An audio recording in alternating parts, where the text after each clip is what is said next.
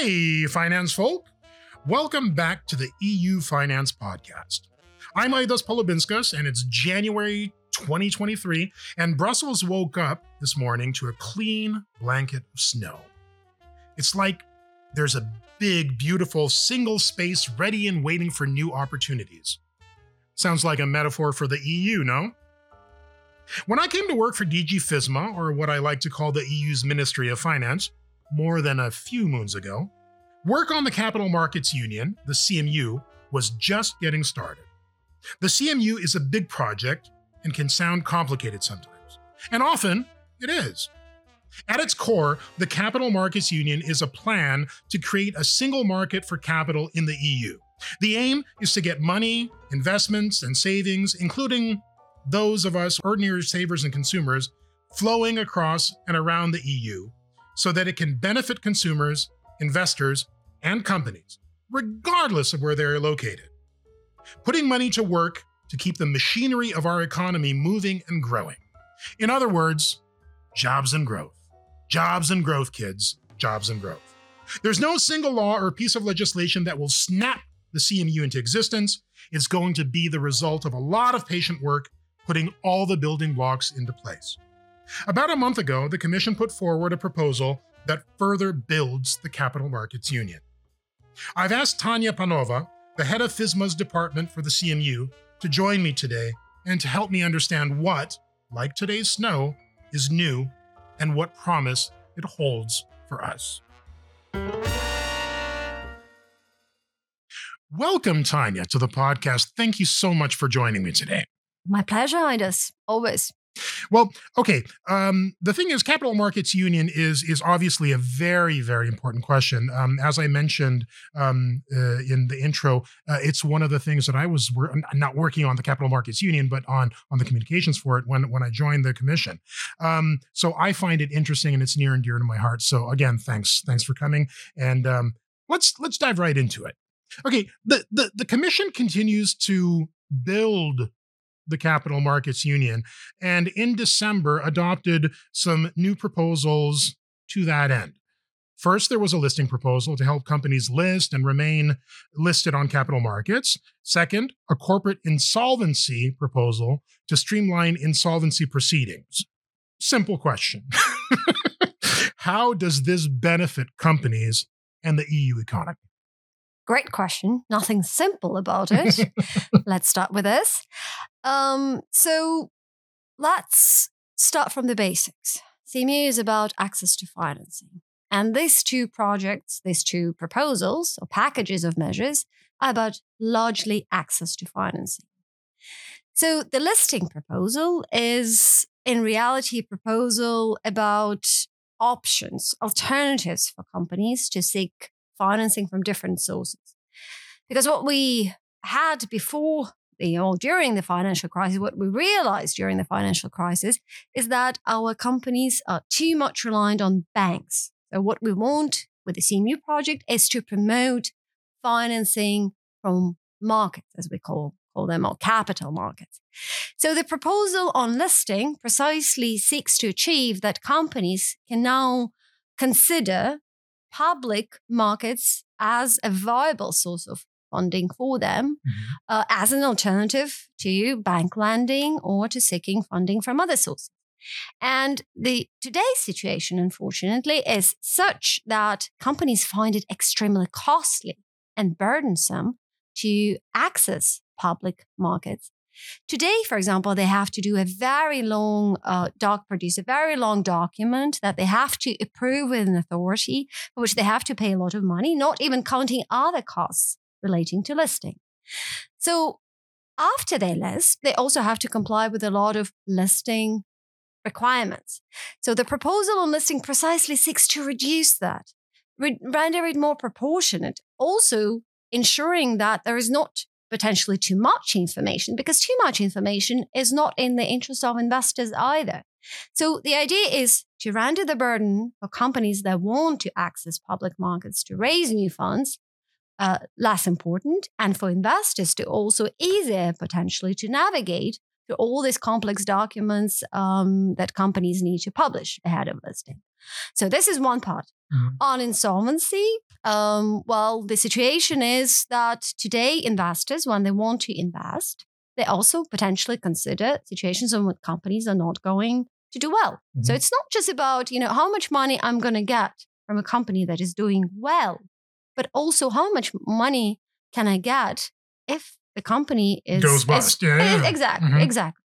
So it's it's it's precisely about that. How do we make sure that investors actually understand the insolvency, the bankruptcy laws of twenty-seven different member states? Because today, an investor potentially needs to understand twenty-seven different sets of rules, and it's almost impossible, let's face it, for an investor to do that. So today we have investors potentially uh, um, investing only in a number of member states and not in all member states, mm-hmm. because it's very difficult to make them this appreciation. And so what we want to do, we want to ensure that these twenty-seven sets of rules, which are fairly different today, are more alike, if you wish, to facilitate the burden on the investor to make this appreciation, right? And on the other hand, we also want for some insolvency rules in those member states where they're not really efficient, very lengthy, very costly, very, very burdensome, that they become more efficient so that investors can recoup potentially their money more quickly. Not all of it, because we're in bankruptcy, but at least some of it. Mm-hmm. And that uh, on its own should facilitate investment across all the E U and potentially reduce the premium or the additional uh, money that investor is going to charge for granting funds, for providing funds. Because it's all part of the investor's reflection ahead of making this investment.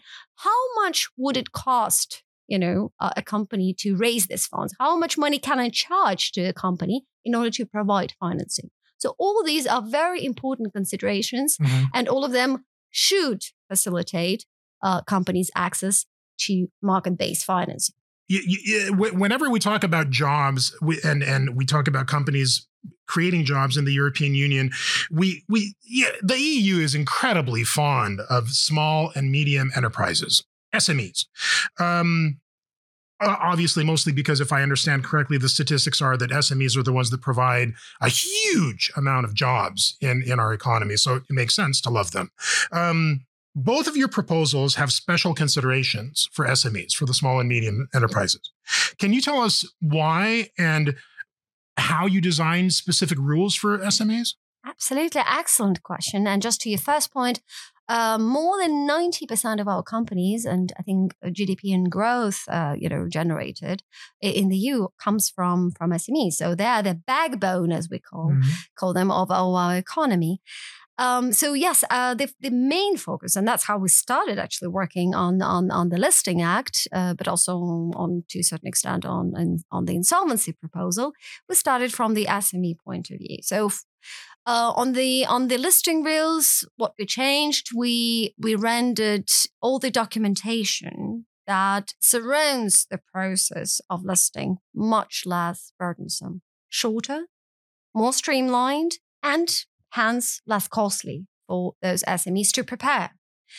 Uh, we also make sure that the rules that they have to comply with after they list are more proportionate, are clearer, and also sanctions that apply to, in some cases, you know, inability of those companies to disclose information on time, because once you are publicly listed, you have to disclose information on, mm-hmm. you know, something that makes price prices move, uh, or as we call it, price-sensitive um, events. Uh, so this information um, S M Es would have to disclose, but sometimes because they're smaller, because they don't have as much resources at their hand, they don't do it on time. And not because of bad will or because they decide to manipulate markets or conceal something, something from, from markets, just be- because they don't have resources. Well, they don't to, have enough people to hire. They exactly, don't have enough money to uh, hire the lawyers and the bureau. Precisely. and that, yeah, and, and pay a lot to those lawyers, right? Yeah. So that's why, um, you know, sometimes they do not comply or may not comply with certain disclosure requirements and may be fined. And the rules are clear uh, about that. So the current setup for, for sanctions is very much focused on larger companies. There are absolute amounts. So there is no uh, attention given to the size of the company. We want to change that. We want sanctions to be more proportionate. So now you have a bigger link to the size of the company so that S M Es, in case they fail to comply with disclosure requirements, cannot, you know, be fined at the same level as very large corporates. So that, that is very important because this, we know, we, we've asked um, and consulted people broadly. This is considered uh, as one of the key elements that companies consider when they decide to list. This is a major dissuasive factor. So we need to make sure that also our sanctioning regime is proportionate. For insolvency, we are coming forward with a standalone dedicated regime uh, for uh, micro companies. The regime that is going to be shorter potentially, less costly. Mm-hmm. Why less costly? Uh, often a company needs to hire uh, what is known uh, as an insolvency practitioner. So mm-hmm. a specialist who oversees the insolvency um, proceeding, who is like the connecting uh, uh, intermediary basically between the company and the court. I uh, think in Lithuania we call these bankruptcy administrators. Maybe is that what? Um, that is possible. Okay. I, I don't know, but you know, in each in each member state, you have yeah, basically yeah. these professionals, mm-hmm. and in many member states, it's it's a regulated profession, mm-hmm. and they basically ensure that you know information is provided, you know, certain evidence is being given, given to the court, et cetera, et cetera. Yeah. In many cases, this is also the biggest chunk of the costs associated with the insolvency proceedings, mm-hmm. and S M Es, in particular, those S M Es that are basically. Um, you know, in, in distress, uh, that cannot pay um, on, on, on their invoices, they simply don't have that yeah. amount of money. So they, they even don't go for insolvency proceedings. And in that situation, what you have is companies with their entrepreneurs basically being stuck because mm-hmm. they cannot benefit from what is known as debt discharge, debt, debt relief. Mm-hmm. So they, it, it's hanging there. It's blocking potential, it's blocking entrepreneurship capital, if you wish, and doesn't permit for this company and for this entrepreneur to, to turn around and then uh, start potentially a new business. So the current regime is simply not fit for um, for the majority of micro companies. Mm-hmm.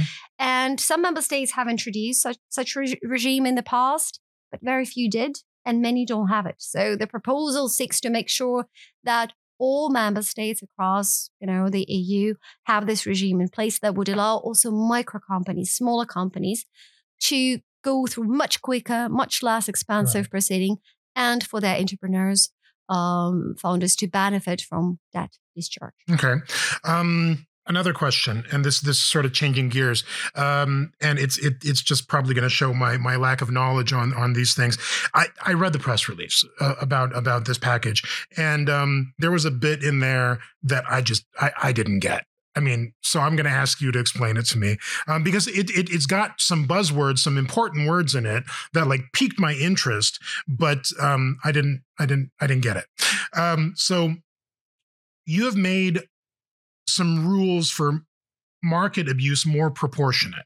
Market abuse, sexy words. I want to, you know, I want to know what that means. And you're doing that whilst preserving market integrity. More words that I read that that sound important. What does that even mean? Well, listen, market abuse is, is a very difficult topic because it's very complicated mm-hmm. if, if if you start drilling into into into the rules. But uh, if you if you think about it, it's mainly about avoiding market man- manipulation, about a- avoiding okay. insider dealing, mm-hmm. about avoiding uh, that some parts... So I knew it was important. Exactly. So your intuition was absolutely right. It's about making sure that Uh, those uh, who possess sensitive information, insider information, as as we call it, do not act on it. Mm-hmm. Do not, for example, start buying shares because they know what's going to happen to the price of shares once, once this information becomes public.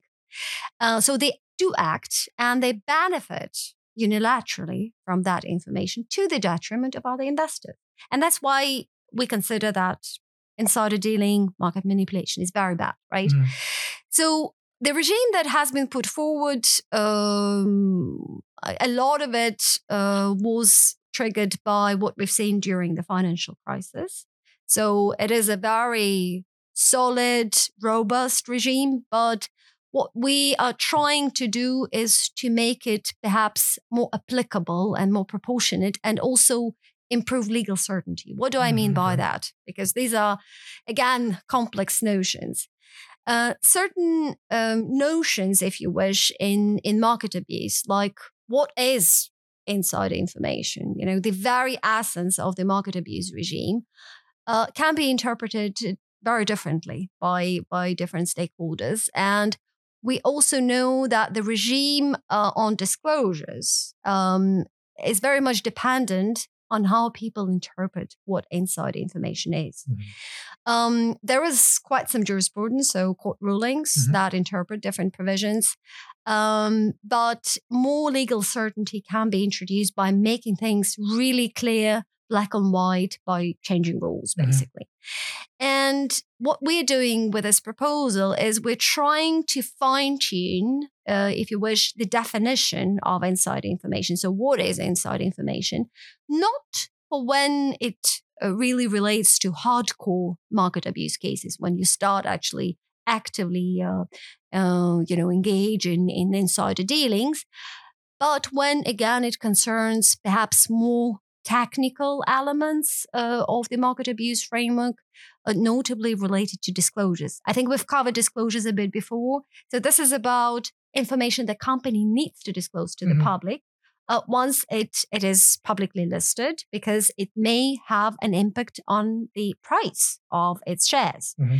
And hence, all investors need to have this information. Now, the current regime is...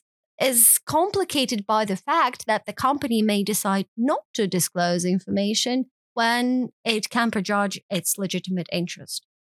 Mm-hmm. And the problem with that is that uh, in that case, the company can apply for, for delay, and some do, but others don't. So what we have today in the E U is a very uh, complicated patchwork, if you wish, of the implementation of the disclosure regime under the market abuse, where some companies disclose a lot of information, some disclose very little, some benefit from delays, and as a result, basically, the regime doesn't function. So you have some disclosures. Investors do not always know whether information is sufficiently mature. Mm-hmm. Is it the information that they should act immediately upon, or something else is going to happen in the future? To give you an example, merger and acquisition. So there can be a talk starting on merger and acquisition, but no certainty on whether a merger uh, will go through. Yeah. Um, so a talk on its own, is it enough of a basis for an investor to start selling or to start buying stock? That, that's, that's a question mark. So is this information actionable, so to speak? So what we uh, decided to do with uh, our changes to the market abuse framework, and that's where we are introducing the proportionality dimension, is we are saying, when you disclose, what really matters is mature information. Any intermediate steps, you know, any information that is intermediate, that is not going to be price sensitive, that is would, you know, have an impact on the investor's decision to, you know, buy or sell, is not relevant and hence does not need to be disclosed. So it's not about fundamentally overseeing the rules or, you know, uh, having a massive overhaul, but it's about fine-tuning and making sure the regime is workable, because you don't have, you don't want to have a situation where you have a regime, a nominal rule in place, but you have a possibility also to depart from it through delays, and some do, and as a result, not having equal disclosures across all uh, participants. So it's basically the E U leveling the playing field again. It is a bit of that. Yeah, yeah, it's okay. A bit of proportionality. Mm-hmm. Uh, potentially also reducing costs, because disclosures cost money yeah. for companies. You have to prepare them, mm-hmm. you know, all of these are legal fees in many cases. So why to disclose if this information is not relevant for investors uh, and costly for, for the company? So it's it's about, you know, fine tuning, mm-hmm. making sure, let's say more, um, you know, uh, making making the, the, the regime more applicable, uh, more straightforward in yeah, certain straightforward. cases. Mm-hmm. Uh, without impairing uh, in you know integrity and uh, market integrity. And that is, of course, the main, if you wish, objective of market abuse framework, to ensure that we we keep market, market integrity. Because Understood. This is fundamental. Market integrity is, you know, drives trust, and without trust, you cannot have a well-functioning capital market. Yeah, exactly. Um, okay, second to last question. Um, corporate insolvency. You you, you mentioned, you, you talked about this a little bit before, but I, I still want a little bit more um, on, on it. Um, We're talking about bankruptcy here, right? So when a company dies, it's it's never good news. I mean, can you walk us through the merits of giving um, company owners a fresh or company managers, whatever, a fresh start more quickly? I mean, what's what's the point of that? How does that benefit the rest of the economy? So let, let, let's be clear first on the scope mm-hmm. of their proposal. So what we are regulating is exclusively cases when the company cannot be saved. Yeah. Because when the company can be saved, then we're talking about potentially restructuring. Okay. And that is done by the restructuring directive that has been agreed a, a few years back. What we are discussing today is, or are rather, situations when the company is in distress, it cannot be restructured, cannot, cannot be saved. Be saved. Yeah. And the company basically goes in liquidation. Mm-hmm. Now, of course, liquidation and bankruptcy is is, is never good, but it's a fact of life that mm-hmm. some companies uh, companies simply cannot carry on. And it's in no one's interest to have a company, or what we call a zombie company, that sort of hangs on there, but without bringing any value to the economy and in a way blocking resources. Um, because it cannot go through orderly liquidation. Mm-hmm. And that is a problem because, okay, some assets are getting stuck, so some investors and creditors are not being paid because this is not part of the orderly uh, liquidation process. And that is a problem from the efficiency point of view, from the economic, general economic point of view. Uh, we, we need to reduce those zombie firms in the economy to make sure that resources are allocated efficiently. And that's where this proposal is coming in, because it wants to ensure that, you know, all companies, including micro companies, and we've touched yeah, upon this uh, mm-hmm. a few minutes ago, um, can benefit from orderly liquidation in a process which is predefined and in a way which is aligned across twenty-seven member states. Because it's not enough that only some member states can offer this, but others mm-hmm. don't. So that's that's an important consideration. And uh, of course, uh, The, the the second chance um, comes in, you know, when it comes to the liability, if you wish, of of the um, of the entrepreneur of the company, because if the company does is not like liquidated in a way, um, you know, does does not go through the insolvency uh, proceeding, uh, the entrepreneur basically continues to be liable for all mm-hmm. the debt that has, you know, has accrued Um, as a result of the company's distress. So it's not relieved or discharged mm-hmm. of its debt. So it cannot really start a new business. So they're kind of stuck. And, and the yeah, money's exactly. stuck. Everybody's, and, and, you know, everybody's and, just stuck. And, and I just, what is important to understand, uh, I mean, many S M Es or micro companies, they're started in many cases, you know, with just an idea, many of them, and that's a fact of life, yeah. go bust. And if you don't have a well-functioning regime, a well, you know, functioning regime that would allow entrepreneurs to kind of ensure a turnaround, a possibility to restart, you know, you have an issue. And then it, you're taking an entre- entrepreneur who's got talent out of the out of the market. Absolutely, yeah, that's okay. that's the point. So you you're basically locking in talent. Uh, the guy cannot start a new business, got it, and okay. the economy is losing out as a result.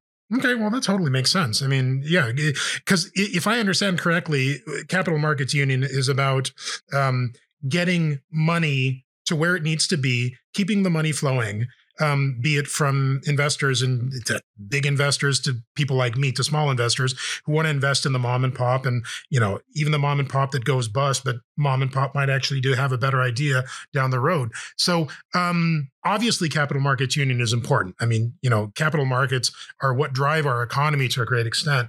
Um, so my last question, which is the surprise question, um, I remember back in the old days, uh, there was uh, Commissioner Hill. Uh, I think he was the one who coined the phrase, there is no silver bullet to make the Capital Markets Union happen. Now, obviously, silver bullets are just for for for vampires and for for uh, werewolves, uh, and not for capital markets. But um, your prediction, and you don't have to answer this, obviously. Um, when are we going to finish building the Capital Markets Union? How far away are we? This is going to be my personal view. I guess, yeah, of course, because, of course. Uh, okay, probably every time you ask this question, you can get a different answer. And mm-hmm. Uh, by the way, I think on the way we might kill a few uh, werewolves and vampires to, to get there. Uh, my personal view is if if there is really a belief that we need this, and not just in terms of saying that we need it, but actually realizing mm-hmm. and proving that we need it, I think that can be achieved, and it's it's not something really far off. It's whenever we compare, you know, Capital Markets Union to the banking union, I always say you cannot compare this. Mm-hmm. And when you say banking union is is almost complete, and of course there are there, there are blocks that, that still need to be done, uh, but there it's it's an institutional project. You know, Capital Markets Union is so much more than that. It's about changing how people act, how mm-hmm. they think, how they um, you know also consider uh, what what what options they consider in their daily activities. And so it's so much more than just you know coming up with the institution. So by definition, by the very design, it requires more time. Now, of course, there are certain prerequisites that without those, you cannot just, you know, you cannot say we've achieved it. Because ultimately, mm-hmm. you can put a label and say, oh, we've, we've done this, you know, good enough, you know, sign off. Um, I think there are a few of those tickets that we need to uh, to get before we can sign off saying, okay, we're pretty much there. Mm-hmm. And for me, um, you know, one of the biggest ticket is supervision. And it, it's not just about single supervisor, if, if you ask me. It's about ensuring that there is converging supervision and that it's done in the same way. Because as the Commission, we, we can try to change and align rules and harmonize rules as much as we please. But if those rules are then implemented uh, and applied in a very different way, and mm-hmm. there is no supervisor who would tell you, oh, actually, no, no, no, no, you have to do it in a different way, and perhaps, you know, find somebody and, and, and uh, you know, ensure that some others uh, see how much, you know, of a, of a fine a company uh, is paying. So all of these are important disciplining elements that I think you need to have uh, to ensure that uh, rules are functioning, um, because rules without implementation are just, you know, um, lists of um, pages of text. Um, so you, you need common supervision. You need to make sure that everyone understands and implements those rules in the same way. And, you know, without having a, a stronger um you know, super, supervisory role uh, in the middle, I think it's very difficult to achieve that. Uh, it can be debated who should assume this role. I'm not going to mm-hmm. get into this debate today. I mean, it's Friday, late Friday. Let's let's let's say.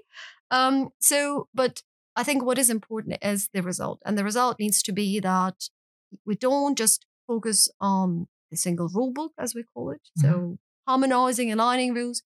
We also focus on supervision, and the supervisory um, element is still very much missing from the picture. So until we get that element, uh, and uh, you know, we we, we probably cannot uh, safely enough uh, say that we've achieved it. We've, we're not. We're nearly there. We, we still need to to get uh, to get it over. I, I really like your answer, and it's not only because it makes me feel smart, because I think it's it, it jibes with with what I imagine what needs to be done uh, for the Capital Markets Union to work, uh, you know, to move towards a truly unified European Uh, market for for for capital, because that'll be able to bring. It, this is a pet a, a pet. Not projects. I, I'm not actually a policymaker or anything like that. Um, but my my what I really would love to see in Europe is money flowing also into the smaller markets, the ones that don't have, you know, the big stock exchanges, the ones that aren't normally on the the the the the. the Uh, periscope of big investors, like my home country, your your home country. I mean, like really, where there's a lot of innovation, and they're bigger than mom and pops. I mean, there's there's there's unicorns in the Baltics. So you know, that's what I think Capital Markets Union is is leading towards. Is leading towards um, a truly common uh, European market where money is going to flow to where it needs to, and giving us citizens an opportunity to invest in really cool stuff. Absolutely, yeah. Tanya, thank you so much for joining me today. Thank you very much for giving me um, a, a, a lesson in, in what's going on, what the new stuff is. And uh, I look forward to uh, talking about supervision about this in the near future. Absolutely. With pleasure. Thank you. So Another step forward on the road to a true capital markets union. Good. I mean, is there ever a better time to help Europe's companies access different sources of finance so they can grow and innovate, create jobs, and attract investment? This has always been the goal of the Capital Markets Union. It's about the fundamentals of our economy, isn't it? Making sure that E U citizens have jobs that we can provide for ourselves and our families, right? It takes money for that, and it takes money to make money. Like I've mentioned before, I'm not an expert on this stuff, but if I got it right, the latest C M U proposals are: one, building capacity of market infrastructures in the E U while keeping our markets open. Two, the E U is making it easier for companies to access more types of funding, reducing the costs and the paperwork for companies that want to list on E U stock markets. Three, on insolvency. The proposal will give investors more certainty about how long insolvency proceedings could take and how much value they can recover, making them more likely to invest in companies in a different member state. That means more money can flow into those places that can put it to really good use, but maybe aren't in the usual places where investors look. Believe me, there's some good stuff in what some consider off-the-beaten-path investment destinations. Take a look at my home country, Lithuania. Heck, take a look at any of the quote-unquote smaller markets. There's opportunity there too. Sexy? No. Necessary? Absolutely. The E U has delivered greater economic opportunity for five hundred million people, and it looks like the C M U is on track to keep doing that in the future. Thanks for joining me today. And do please like and subscribe. Tell your friends, and keep coming back for more on the future of finance. Until next time, bye.